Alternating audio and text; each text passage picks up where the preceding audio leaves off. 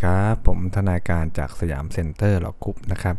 วันนี้ผมจะมานะครับพูดถึงเรื่องตัวบทต่อนะครับ วันนี้จะเริ่มที่มาตราที่ 70 นะฮะมาตรา 70 นะครับบรรดาคำฟ้องหมายเรียกนะฮะแล้วก็หมายอื่นๆให้เจ้าพนักงานศาลเป็นผู้ส่งเห็นไหมครับพวกคำฟ้องนะนะครับเจ้าพนักงานศาลจะเป็นผู้ส่งแน่เขาไม่ให้เราส่งเองนะครับเพราะกลัวเดี๋ยวเราไม่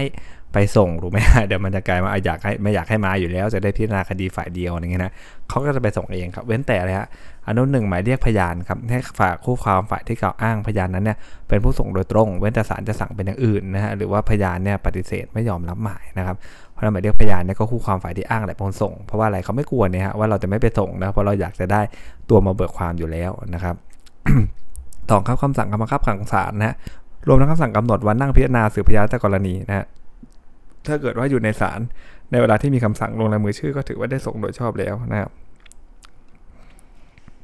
76 ครับ เมื่อเจ้าพนักงานศาลครับไม่พบคู่ความหรือบุคคลที่จะส่งคำคู่ความเอกสารณภูมิลำเนาหรือสำนักทำการงานบุคคลนั้นๆนะถ้าได้ส่งคำคู่ความนะหรือว่าเอกสารนั้นเนี่ยให้แก่บุคคลใดๆอายุเกิน 20 ปีนะไม่อายุเกิน 20 ปีคือบรรลุนิติภาวะแล้วนะฮะก็ฟังได้ว่าส่งโดยชอบแล้วนะครับนะและไม่ว่าอย่างไรก็ห้ามให้ส่งฝ่ายปรปักษ์เขารับไว้แทนนะมาตรา 79 นะครับถ้าการ ส่งคำคู่ความถ้าเอกสารนั้นเนี่ยไม่สามารถทำได้นะ ดังที่บัญญัติไว้ในมาตราก่อนศาลก็อาจจะสั่งให้ส่งในวิธีอื่นแทนก็คืออะไรก็คือปิดหมายนั่นแหละนะปิดคำคู่ความ เอกสารไว้ในที่ใดเห็นได้ง่ายนะครับเพราะไม่รู้จะส่งไงแล้วถูกไหมฮะนะก็ปิดได้เลยนะการส่งคำคู่ความนะหรือเอกสารในวิธีอื่นแทนให้มีผลใช้ได้เมื่อกำหนด 15 วัน หรือนานกว่านั้นได้นะล่วงพ้นไปนะครับ ก็เป็น 15บวก15 เนาะนะครับ131ฮะในคดีที่ได้ยื่นฟ้องต่อศาลให้ศาลปฏิบัติดังนี้นะ ในเรื่องของคำขอซึ่งคู่ความยื่นในระหว่างการพิจารณาคดีใดเนี่ยทำเป็นคำร้องครับหรือด้วยวาจาก็ดีให้ศาลมีคำสั่งอนุญาตหรือยกนะฮะนะในเรื่องของคำขอนะศาลสั่งได้ 2 อย่างนะอนุญาตหรือยกอย่างเดียวนะครับบางทีเราก็เห็นรวมเห็นอะไรอย่างนี้นะแต่โดยหลักแล้วเนี่ยได้แค่อนุญาตหรือยกนะสองคำในเรื่องประเด็นแห่งคดีนะให้ศาลวินิจฉัยชี้ขาดโดยทำเป็นคำพิพากษาหรือคำสั่งนะหรือให้จำหน่ายคดีนะครับแล้วแต่นะฮะหนึ่งสามสองครับให้ศาลเนี่ยมีอำนาจนะครับ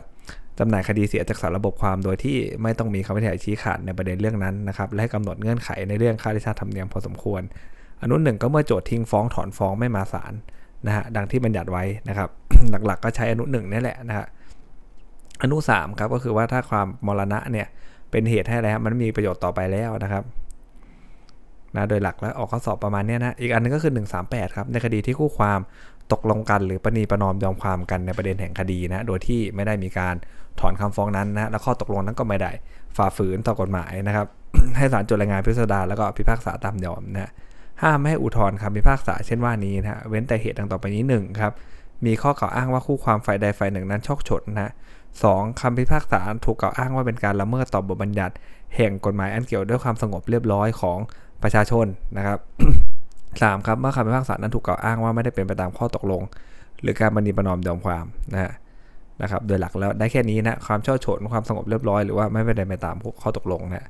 หนึ่งสี่สองครับคำพิพากษานะหรือว่าคำสั่งของศาลที่ชี้ขาดคดีเนี่ยต้องตัดสินตามข้อหาในคำฟ้องทุกข้อครับ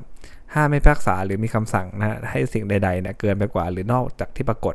ในคำฟ้องเลยนะครับ เว้นแต่อะไรฮะอนุหนึ่งครับ ในคดีฟ้องเรียกอสังหา ก็เข้าใจว่าเป็นประเภทเดียวกับฟ้องขอขับไล่เนาะถ้าเกิดว่าให้โจทย์ชนะคดีเมื่อสารเห็นสมควรก็จะให้ขับไล่จำเลยด้วยก็ได้งั้นจะเอาแต่อสังหามาทำไมถูกไหมฮะคำสั่งนี้ก็ใช้ได้ถึงวงบริวารทั้งหลายวงญาติทั้งหลายด้วยนะครับซึ่งไม่สามารถแสดงอำนาจพิเศษได้ศาลเห็นได้นะสองครับในคดีที่โจทย์ฟ้องเรียกทรัพย์ใดๆของตนทั้งหมดนะถ้าเกิดได้ความว่าควรได้แต่ส่วนแบ่งก็ให้แต่ส่วนแบ่งก็ได้นะครับ สามในคดีที่โจทย์ฟ้องให้ชำระเงินพร้อมด้วยดอกเบี้ยจนถึงวันฟ้อง ถ้าศาลเห็นสมควรก็จะให้ชำระดอกเบี้ยจนถึงวันที่ชำระเสร็จตามคำพิพากษาเลยก็ได้นะสี่ครับคดีที่โจทย์นะเรียกค่าเช่าหรือค่าเสียหายต่อเนื่องกันคำนวณถึงวันฟ้องนะเมื่อศาลเห็นสมควรศาลจะพิพากษาให้ชำระค่าเช่าและค่าเสียหายเช่นว่าเนี้ยจนถึงวันที่ชำระเสร็จตามคำพิพากษาก็ได้นะห้าครับอันนี้บ่อยสุดเลยนะหนึ่งสี่สองนะในคดีที่อาจจะยกข้อกฎหมายอันเกี่ยวกับความสงบเรียบร้อยของประชาชนขึ้นอ้างนะศาลเห็นสมควรก็ยกขึ้นได้เลยนะครับ 6ครับในคดีที่โจทย์ฟ้องให้ชำระเงินพร้อมด้วยดอกเบี้ยนะซึ่งไม่ได้มีข้อตกลงกำหนดอัตราดอกเบี้ยไว้ เมื่อศาลเห็นสมควรนะฮะถึงความสุจริตในการดำเนินคดีเนี่ยจะได้ดอกเบี้ยในอัตราสูงกว่าที่โจทย์มีสิทธิ์ได้รับตามกฎหมายก็ได้ แต่ไม่เกินร้อยละสิบห้าต่อปี นับแต่วันฟ้องหรือวันอื่นก็ได้นะครับหนึ่งสี่สามครับถ้าในคำพิพากษานะครับหรือคำสั่งใดเนี่ยมีข้อผิดพลาดผิดหลงเล็กน้อยนะแล้วไม่ได้มีการอุทธรณ์ฎีกาคัดค้านคำพิพากษานั้นนะ เมื่อศาลที่ได้พิพากษามีคำสั่งนั้นเห็นสมควรก็ได้นะครับ หรือว่าคู่ความฝ่ายที่เกี่ยวข้องร้องขอเนี่ยศาลก็จะมีคำสั่งนะฮะเพิ่มเติมแก้ไขข้อผิดพลาด หรือผิดหลงนั้นให้ถูกต้องก็ได้นะแต่แน่นอนถ้าได้มีการอุทธรณ์หรือฎีกาขึ้นเป็นศาลสูงเนี่ยอำนาจแก้ไขก็ต้องแต่ศาลสูง แล้วแต่กรณีนะครับการคำสั่งทำเพิ่มเติมตามมาตราเนี่ยต้องไม่เป็นการกลับหรือแก้คำวินิจฉัยนะ ได้แต่เรียกอะไรผิดอะเป็น human error นะฮะนะจะเข้ามาตรา143 นะครับ แล้วก็ถ้าเกิดสมมุติว่าได้ทำคำสั่งเช่นว่านี้นะฮะแก้ไขข้อพิพาทผิดผลเล็กน้อยเนี่ยก็ไม่ให้คัดสำเนาคำพิพากษาไปด้วยนะเว้นแต่จะได้คัดสำเนาคำสั่งเพิ่มเติมนั้นรวมไปด้วยนะครับ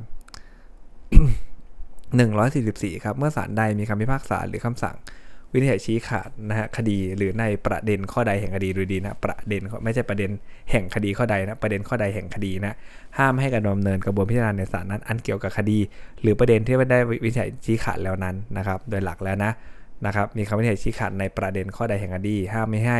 ดำเนินกระบวนพิจารณาในศาลนั้น อันเกี่ยวกับคดี หรือประเด็นที่ได้วินิจฉัยชี้ขาดแล้วนั้นนะเว้นแต่ครับ แก้ไขนะครับพวกอะไรฮะในการแก้ไข ข้อผิดพลาดเล็กน้อยผิดหลงอื่นๆนะฮะตาม 143อะไรพวกนี้นะครับนะอนุ1ถึง5เนี่ยนะฮะไม่ค่อยออกข้อสอบเท่าไหร่นะผมขอมา 145 เลยนะครับ ภายใต้บทบังคับครับแห่งประมวลกฎหมายนี้นะครับ ว่าโดยการอุทธรณ์ฎีกาการพิจารณาคดีใหม่นะครับคำพิพากษาก็ถือว่าผูกพันคู่ความนะฮะจนกว่าจะวันที่ได้คำพิพากษานั้นมีเปลี่ยนแปลงแก้ไขกลับหรืองดเสียนะครับถึงแม้ศาลจะได้กล่าวไว้โดยทั่วไปครับว่าให้ใช้คำพิพากษาบังคับแก่บุคคลภายนอก ซึ่งไม่ได้เป็นคู่ความ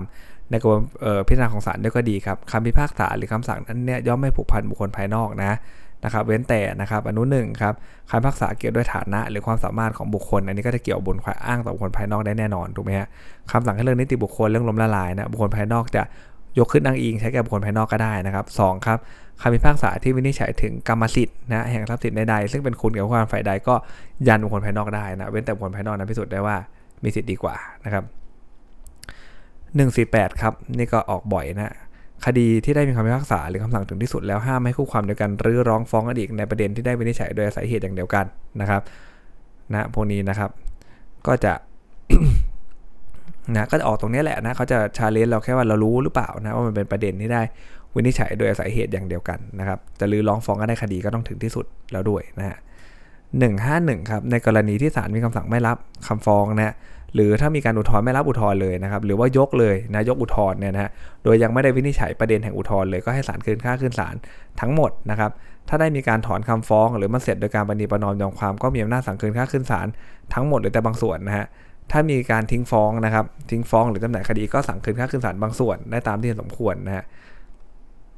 นะประมาณนี้นะครับนะก็บางทีก็ถามนะครับโจก็ถามว่าคืนได้เท่าไหร่นะครับโดยหลักแล้วเนี่ยถ้าไม่รับคำฟ้องไม่รับอุทธรณ์ยกอุทธรณ์คือยังไม่ได้แตะเลย ไม่ได้แตะอะไรมากเลยอย่างเงี้ยนะครับก็ต้องคืนทั้งหมด ถ้าถอนหรือปฏิบัตินอมยอมความก็ทั้งหมดก็ได้นะครับหรือบางส่วนก็ได้นะถ้าทิ้งฟ้องหรือศาลสั่งจำหน่ายคดีโดยวิธีอื่น ในกรณีอื่นเห็นไหมฮะได้แค่บางส่วนมันเป็นก็เป็นความผิดของทางโจทย์เขาด้วยนะครับ